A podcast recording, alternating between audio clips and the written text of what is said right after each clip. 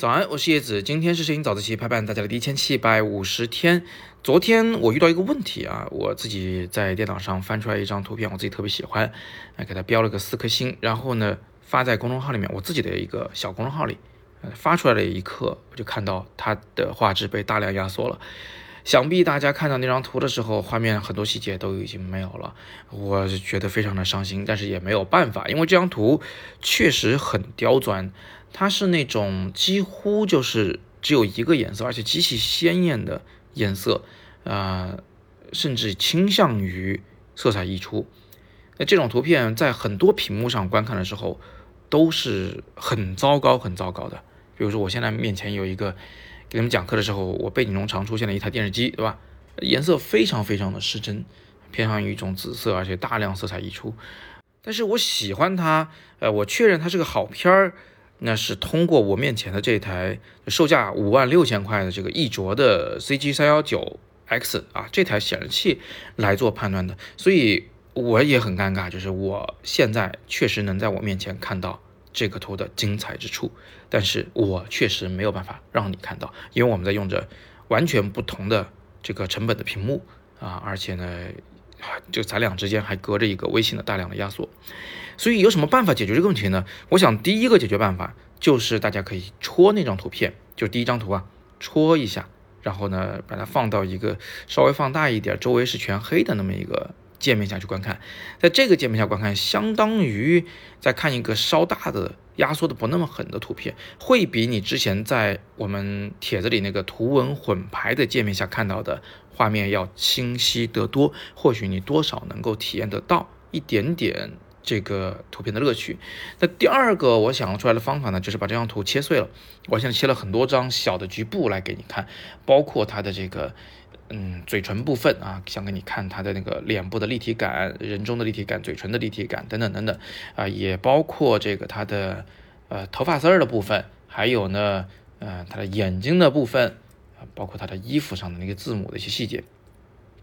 那除了这些显而易见的细节以外呢，我还切了几张相对比较空的镜头，比如说，呃，一个是那个霓虹灯灯管，它那边有非常漂亮的，呃，这个从浅黄到深黄到这个橙色到红色，甚至到紫色的一个渐变过渡，颜色很丰富啊。你看着只有一个颜色，其实这画面里有很多颜色的。另外呢，就是有一个几乎完全空镜的镜头，这个地方其实是在人物的脸的左侧啊，看上去是一个空无一物的画面，但其实这里面也有非常漂亮的，或者说是非常细腻、非常丰富的呃色彩的明度、纯度和色相上的一些这个变化。所以这其实是一张这个非常非常丰富和细腻的。画面啊，当然这也跟我们之前几期早自习说的一样，它就是一张非常复杂构图的画面，就层次感上也很丰富啊，里里外外的至少有四层这个距离关系。那今天的早自习呢，好像是一个吐槽，但是实际上呢，还是有知识点在里面的。我为大家总结一下，就第一点呢，你要有这个意识，就是我们通过不同的屏幕去观看一张照片，得到的观赏结果是绝对。大不一样的，完全不一样。你也知道了，这个所谓的专业显示器，绝对不是那种，呃，这个手机上的显示器，或者是几百块的、一千多冒头的这种显示器。它贵起来是真的可以很贵的，是好几万一台。当然，它贵有贵的道理啊，这个我们以后有时间再为大家慢慢解读，就是它为什么会这么贵。那第三个大家要知道的知识点呢，是小知识点，微信这个东西啊，压缩图片非常的狠。不要以为你在微信上看到的图片不好就是不好。是因为你根本就看不到那个原图，那如果你想接近于那个原图的观赏效果，至少你也得在公众号里戳那张照片，把它放到一个全黑的背景的前提下再来观看，会稍微好那么一点点。所以你也就知道了，就是很多时候通过一个手机屏幕随便看张图片，